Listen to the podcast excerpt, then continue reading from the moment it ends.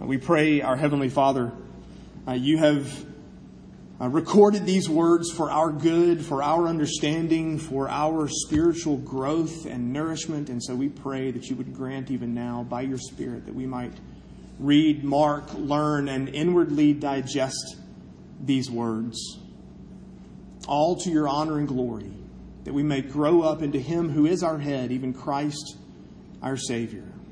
Amen. You may be seated.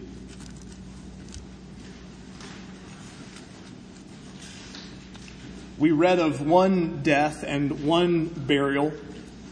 Uh, I chose, I opted not to read uh, of Joseph's death, although we're going to lump that section in together as well. In other words, our passage this morning is two uh, funerals, two deaths. And, and notice Jacob's last request.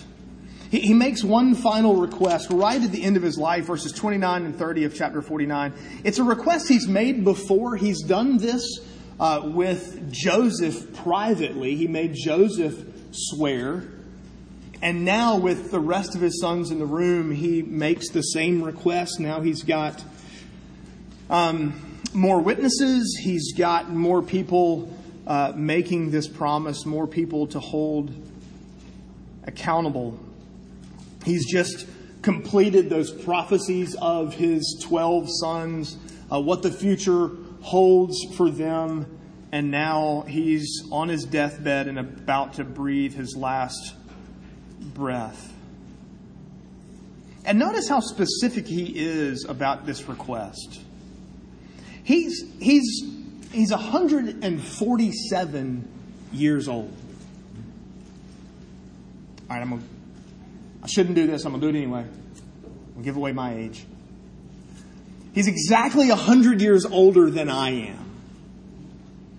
I can't remember yesterday. I can't remember specific conversations I had with my own kids yesterday. And at 147, Jacob is able to recount exactly where he wants to be, where he wants to be buried. His geography, his memory is perfect. It's exactly precise, even at 147 years old, 17 of which have been lived there in Egypt. Notice what he says, verses 29 and 30. I want to be buried in the cave. It's the cave that uh, Abraham, my grandfather, bought. Oh, and by the way, Abraham, my grandfather, and my grandmother Sarah are both buried there. Oh, and by the way, my parents, Isaac and Rebekah, are both buried there. Oh, and Leah, my wife, one of my wives, is buried there. He, he knows exactly who's in that cave. He knows exactly who's been buried there. He knows exactly where it is, where it came from. Grandfather Abraham bought it from a Hittite, and then he rattles off it's in the field. It's to the east of Mamre. Don't go west of Mamre. Don't go north. Don't go south. It's east.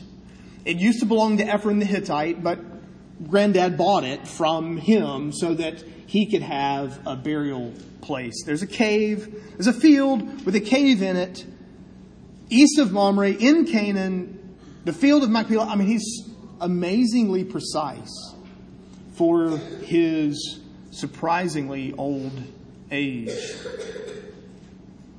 But that's where he wants to be buried. That's his request. That's his, his final request. The last thing he says on his deathbed, after pronouncing all of these prophecies over his sons, the last thing he says is, Now be sure and take me and bury me in that cave with my people. Carry my body back there and put me in that exact, precise cave. Joseph makes a similar request down at the end of chapter 50. Verses 24 and, 25 uh, Joseph makes the same kind of request. I'm about to die. God will visit you and bring you up out of this land to the land that he swore to Abraham, to Isaac, and to Jacob. And then Joseph made the sons of Israel swear, saying, God will surely visit you. Carry my bones from here. And then he died.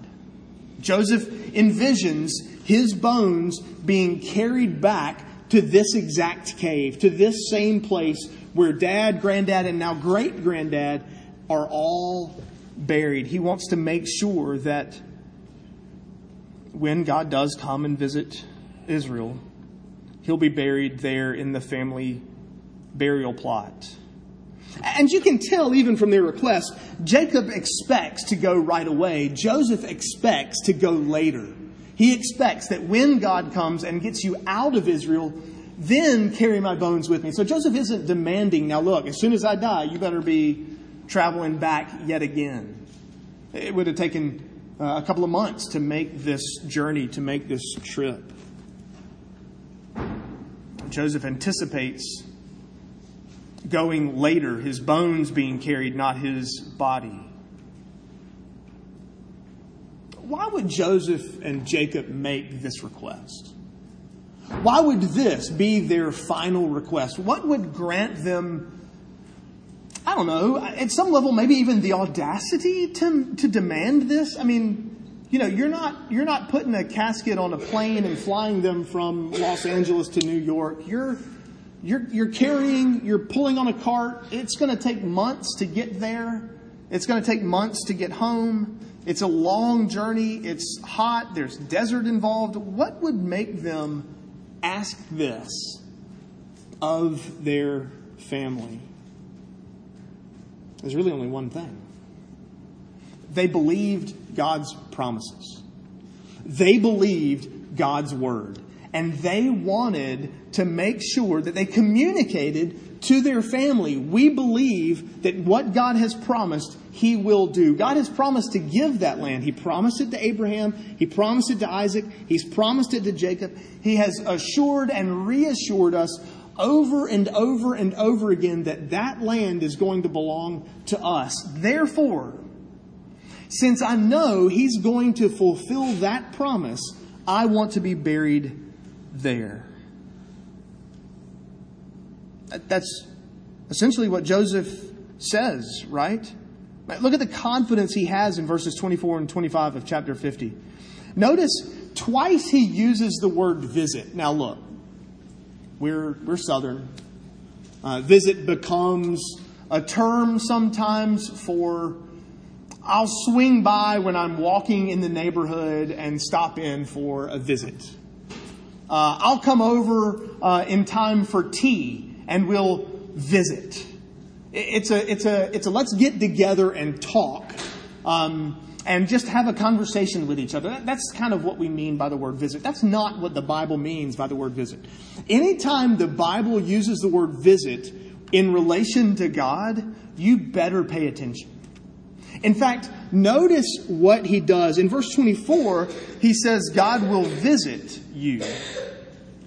And then in verse 25, he says, Surely visit you. The, the, the Hebrew way of doing this is fun. Um, they don't say surely, they say visit. So he will visit, visit you. So in verse 24, it's he will visit you. And in verse 25 is he will visit, visit you. It's a way to sort of emphasize and, and, and make it uh, a, a sure and certain thing. This is going to happen. In other words, Joseph communicates his confidence in the promises of God. He communicates his confidence and trust in the Word of God. God has said, therefore he will. God has promised us that land, therefore that land will be ours. And when that day comes, y'all, take me with you. When God comes to visit you, because he will surely, he will visit, visit you one day. Now, you, have to at least scratch your head just a little bit. Jacob and Joseph both die in Egypt. They don't get to see with their eyes the fulfillment of the promise that God has made. But as we said a few weeks back, they don't really need the eyes in their head to see the fulfillment of that promise. They see with their heart. They see by faith. They see because God has promised and they trust that promise. They both die in Egypt. They're not in the promised land. They're not in Canaan. And for that matter, how much land do the Israelites actually own in the promised land? Well, it's the very plot of land that Jacob so precisely described for us at his death. We have a field. There's a cave in that field. Dad, granddad bought it from Ephron the Hittite. Uh, my people are buried there. That's all we have. We don't have acres and acres and acres of land. We don't have a, a state. We don't have a county. We have a field. But that was enough for them. They had a family burial plot. That was all they had of the land that was still promised to them. Although we do get to see many fulfillments along the way, right? We've pointed out time and time again when God said, This will be the case, and lo and behold, it was. God had promised that, that they would get land. Well, look, they actually have some land. God would promise they would be a blessing to the nations, and they've actually been a blessing to uh, Egypt and to the nations. God promised to Jacob when, when Jacob was leaving Canaan to go down to live in Egypt, Joseph had finally revealed himself to his brothers and said, Look, I'm alive. Your father's alive. Let's get all your people and y'all come live here. We'll get you this land of Goshen and you can live there. Jacob, on his way to Egypt, before he left the promised land, just as he got to that border, he stopped and he worshiped and he offered a sacrifice. And God told him, It's okay, go to Egypt. You're going to see Joseph. Oh, and by the way, Joseph, he'll close your eyes in death. Well, here's a mini fulfillment of yet another promise that God has made. The last thing that Jacob, in his dim, weak eyes, can see as he closes his eyes in death is Joseph hovering over him, weeping, mourning. Joseph closes Jacob's eyes. It's out of a, a deep faith and trust in the God of promise that Jacob and Joseph make this final request. We see not only their last request, but we also get two long looks at the last enemy. You know how it goes. You know there are only two guarantees in life death and taxes. But you know that the writer of Hebrews tells us that it is appointed for all men to die once, and after that, the judgment. You know that funerals are real. You know that death is inescapable. You know that in the month of October, I think it is, you'll see sports teams all over baseball, football. They'll add pink to their uh, color scheme in some way, shape, or form for Breast Cancer Awareness Month. Well, there's this push to cure cancer. There's this push to cure all these diseases. I don't know anybody that has started a death cure foundation. Because we all know you can't avoid it. It will come to all of us. We will all one day close our eyes in death. We can't prolong this life forever. And quite honestly, we shouldn't want to. Jacob and Joseph face that last enemy death itself. Death is that, that final reminder that Adam really did disobey God. Death is that final reminder that we have inherited a sinful nature from Him. The wages of sin is death, and all of sin it falls short of the glory of God. Death is that reminder that I really have violated God's law. I really do commit cosmic treason. I really am guilty. How do you know we're guilty from the womb? Well, we all die. Death comes to all men. And then at the end of chapter 49, Jacob is gathered to his people. His people, yes, are buried in the cave at Machpelah back in Canaan, but that's not what that phrase means. His people are in eternity with Christ. His people are in heaven. His people are not actually on this earth. His people are those people who have died in faith and gone before Him and are united to Christ and who at their death, as we just confessed a few minutes ago, our souls go straight to heaven. Yes, our body is put in the ground. Yes, our body will see decay. But for the believer, your soul cannot die. It goes straight into eternity with Christ. It goes straight into the presence of Christ, your Savior. Jacob breathes his last and he dies. And notice Joseph's reaction in verse 1. You really have this sense Joseph falls on his father's face and just weeps and kisses him. It, it's this image, and I don't know how accurate this it is or not, but I just picture a man really on the brink of completely losing it. I mean, like he's absolutely falling apart. He was the favorite, right? He had been the favorite son and, and he loved his dad. For the first 17 years of Joseph's life, he was his dad's favorite. And his dad did everything he could to make sure Joseph was safe and cared for and made to feel special. For the last 17 years of Jacob's life, Joseph returned the favor.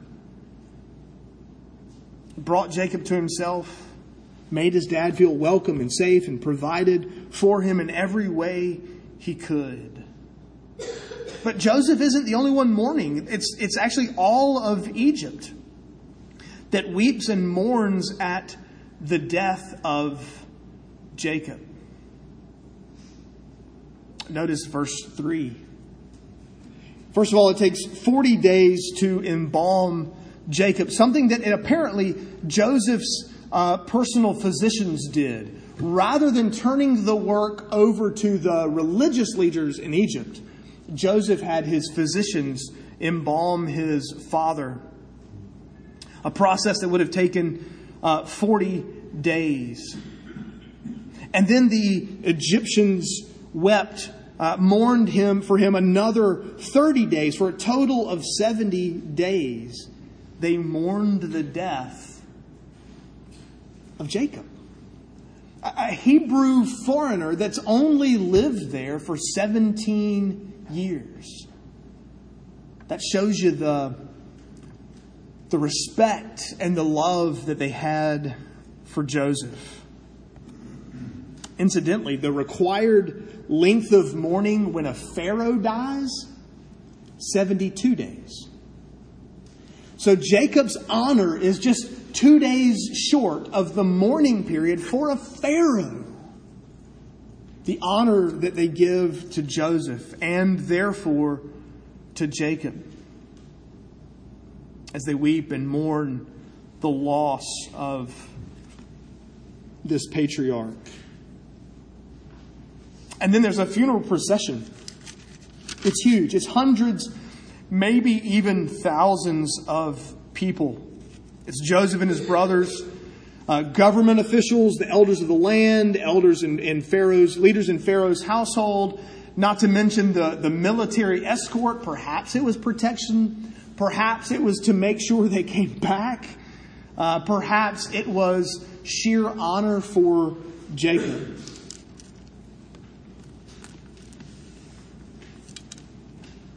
Jacob's body is embalmed, prepared for this lengthy trip. Organs removed, fluids drained, body all wrapped up, made ready for a long trip through the heat. His body's going to decay. He's prepared for that physically. He's lived 147 years. That, that's, he says it's not nearly as long as my father. He says my life has been short. At 130, he told Pharaoh, My life has been short. 130. How many people live to see 100 these days? And he's 130 now, 147 years old. He's obviously strong. You, you remember he wrestled? Oh, with God. Oh, and won the wrestling match. He traveled at 130 from Canaan to Egypt. This is a strong man. The point is, this is not, you know, me. This is not some weak, feeble, muscleless, tired, worn out guy who can't fight anybody. This is a guy who's wrestled with God, and yet when death comes, you can't fight it. You can't stop it. He can't say, well, I can, you know, I've wrestled with God. I got this. You know, we use language like accidental death. We use language like untimely death. You realize there's no such thing. That God is absolutely sovereignly in control of every hair on your head, every sparrow that falls from the sky, and the day of your death has been long appointed by Him. Look, one thing I've done, I'm always nervous about people that might listen to sermons. I think I'm okay. But I've, I've um, performed funerals in the past where I was literally told, you got five minutes. Graveside, no funeral service, graveside only, you've got, and they're literally watching their watch. Be quick. This is 70 days of mourning, an entire nation weeping. And then they get to Canaan, and then when they get into the promised land, they stop, and seven more days of mourning. We would do well to learn how to weep. We would do well to learn how to mourn at funerals. Funerals are reminders that yes, death is real, they're reminders that this world is not the way it was created. It's not the way it's supposed to be. Jesus wept, standing outside of a tomb. Oh, that we would learn how to weep and mourn. Grief is not godless. As long as we grieve as those who have hope, rather than those who are hopeless. Joseph's body also would decay. He even admits as much carry not my body up to Canaan, carry my bones, because it's entirely possible that by the time God comes to visit visit you, then it, all that I'll be left, all that will be left of me will be bones. I mean, all my skin will be decayed. I'll be, you know, ashes to ashes, dust to dust, all of that. All that's going to be left of me will be bones, and so carry those bones with you. Joseph is embalmed and put in a, a coffin, but notice there's something missing. Joseph was never buried in Egypt. He was embalmed. He was, he was put in a, a sarcophagus of sorts, a, a coffin of, of some sort. But he was always ready to go. Whenever the day would come that God would come and deliver Israel from Egypt, nobody had to stop and go, wait, time out. Quick, a shovel. We've got to dig Joseph up. Joseph is ready, even in his death, to travel with his people back to the promised land. Joseph and Jacob, you and I will one day face this final enemy, this last enemy. We can fight off the flu. We can fight off sickness and disease. We can fight off cancer. We can fight off this, that, and the other thing. This death, you can't win. You, you can't fight off death. These patriarchs faced the same end that you and I faced. The last enemy is death itself. We see their last request. We see the last enemy, but notice that death doesn't actually get the last word? It's true. We all will face death. Your own, but also death of parents, of siblings, of children, of spouse. And that we will, unless Christ comes back first, we will all one day breathe our last, pull our feet up into our bed and breathe our last and be gathered to our people. The world in which we live, for many, death just seems so final. At best, they don't know what comes next. At worst, this is all there is, so eat, drink, be merry, because tomorrow we die. And after that, all that's left is whatever I've written, whatever has been recorded, nothing of me will remain. You and I, however, understand that there is a life that is yet to come, that actually for the believer, death doesn't get the last word. For that matter, notice the way Genesis, the whole sort of big picture of Genesis, notice how it ends.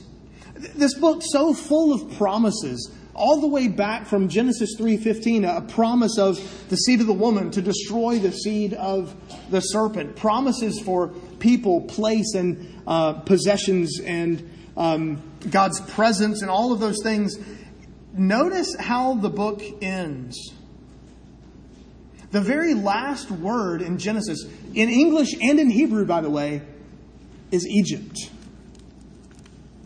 Now, pretend for a second you don't know the rest of the story. All right?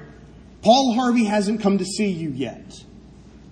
All you're doing is you you have no idea what the Bible's about. You're reading along, and the last thing you run into is the last word of Genesis Egypt you're supposed to feel a sense of despair. I think Moses wants you to feel a sense of, wait a minute. I mean, it didn't, it didn't happen that way? I mean, they didn't, they're not in the promised land? They didn't, it's, it's, it's so like that boy in the bed in The Princess Bride.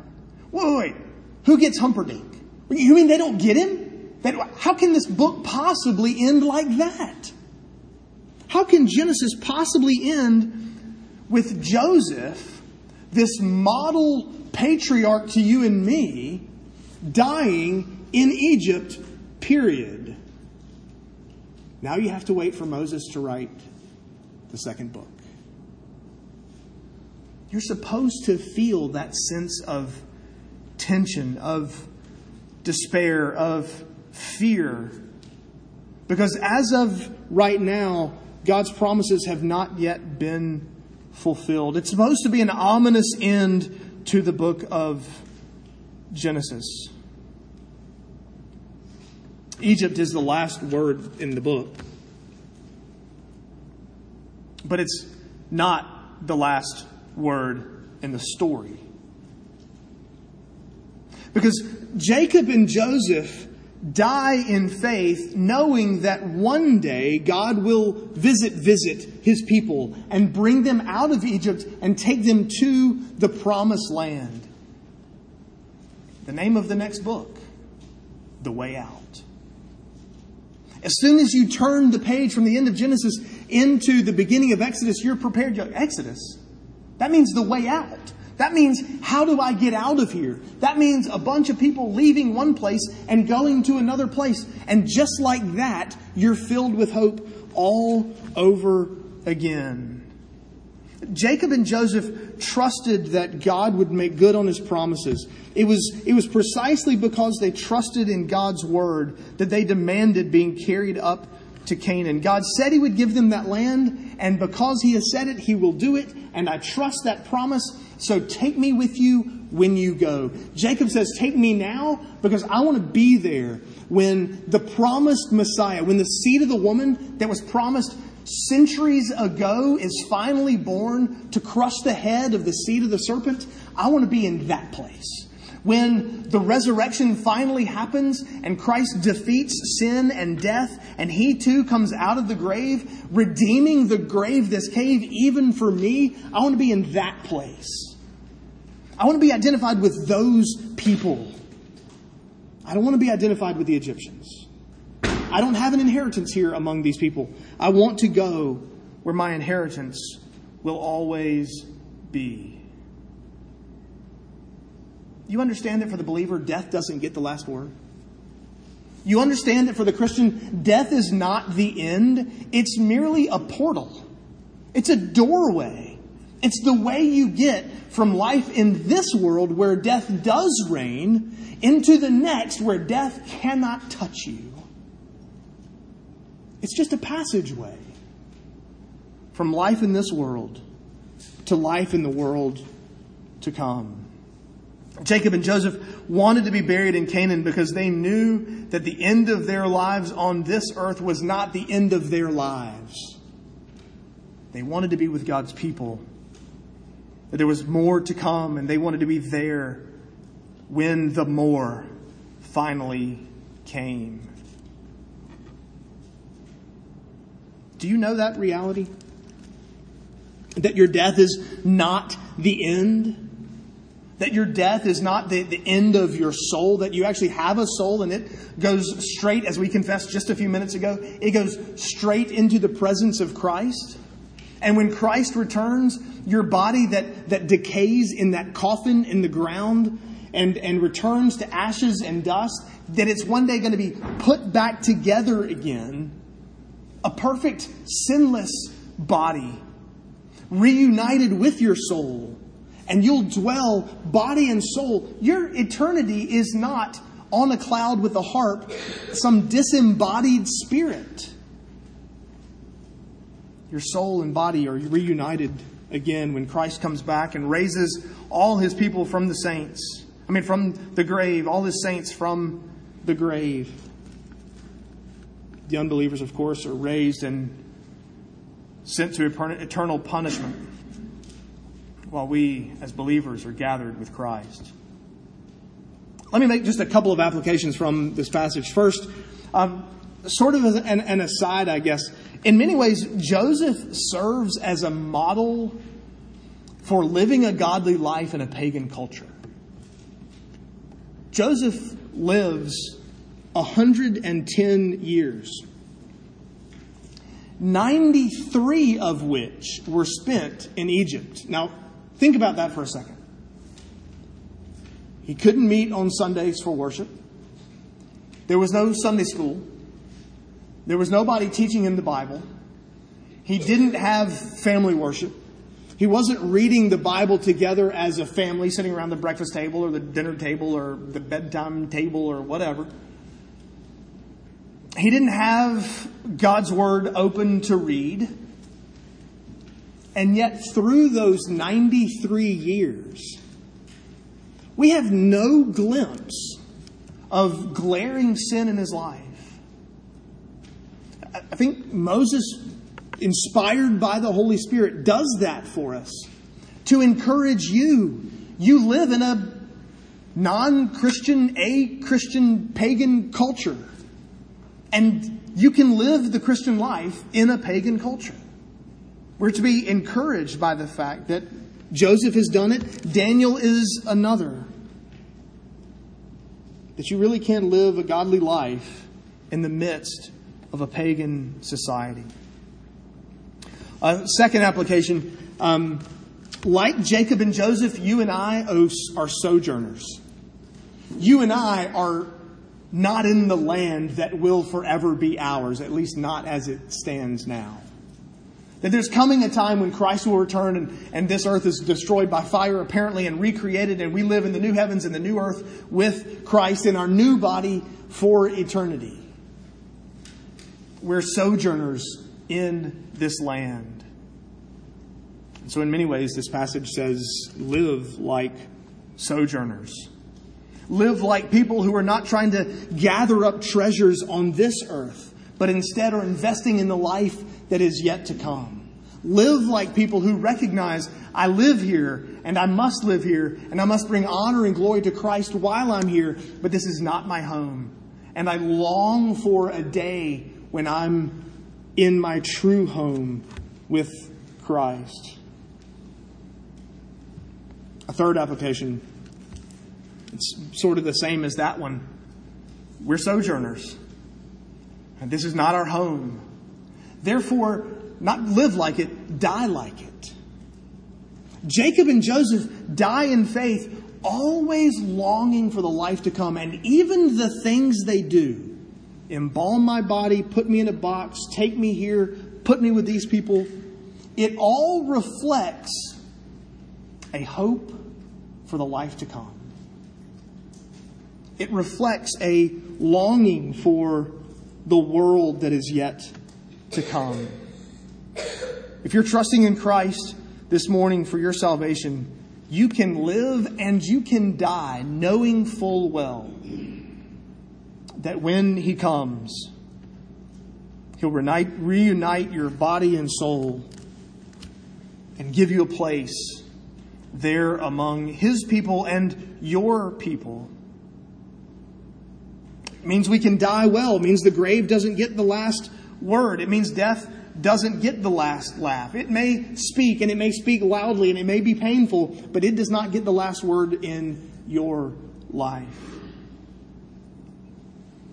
For that matter, you too can be buried. Because you're already united to Christ who has already been buried and redeemed that tomb for you. You die in hope, not hopeless. Finally, maybe you're here this morning and you're not a believer. Maybe you're not a, a Christian. Maybe you're um, thinking to yourself, I'm not sure that God could or would save me. I'm just not convinced. I mean, I, I don't have evidence to the fact that, that God really would redeem me. This passage urges you to trust in the promises of God. God promises that all who put their faith and trust in Christ as their Redeemer will be saved. God gives us in His Word, believe on the Lord Jesus Christ, you will be saved, you and your household. Believe those promises. He has said, if you will cast your cares on me, He'll care for you. If you're here this morning and you're not trusting in Christ for your salvation, run to the cross.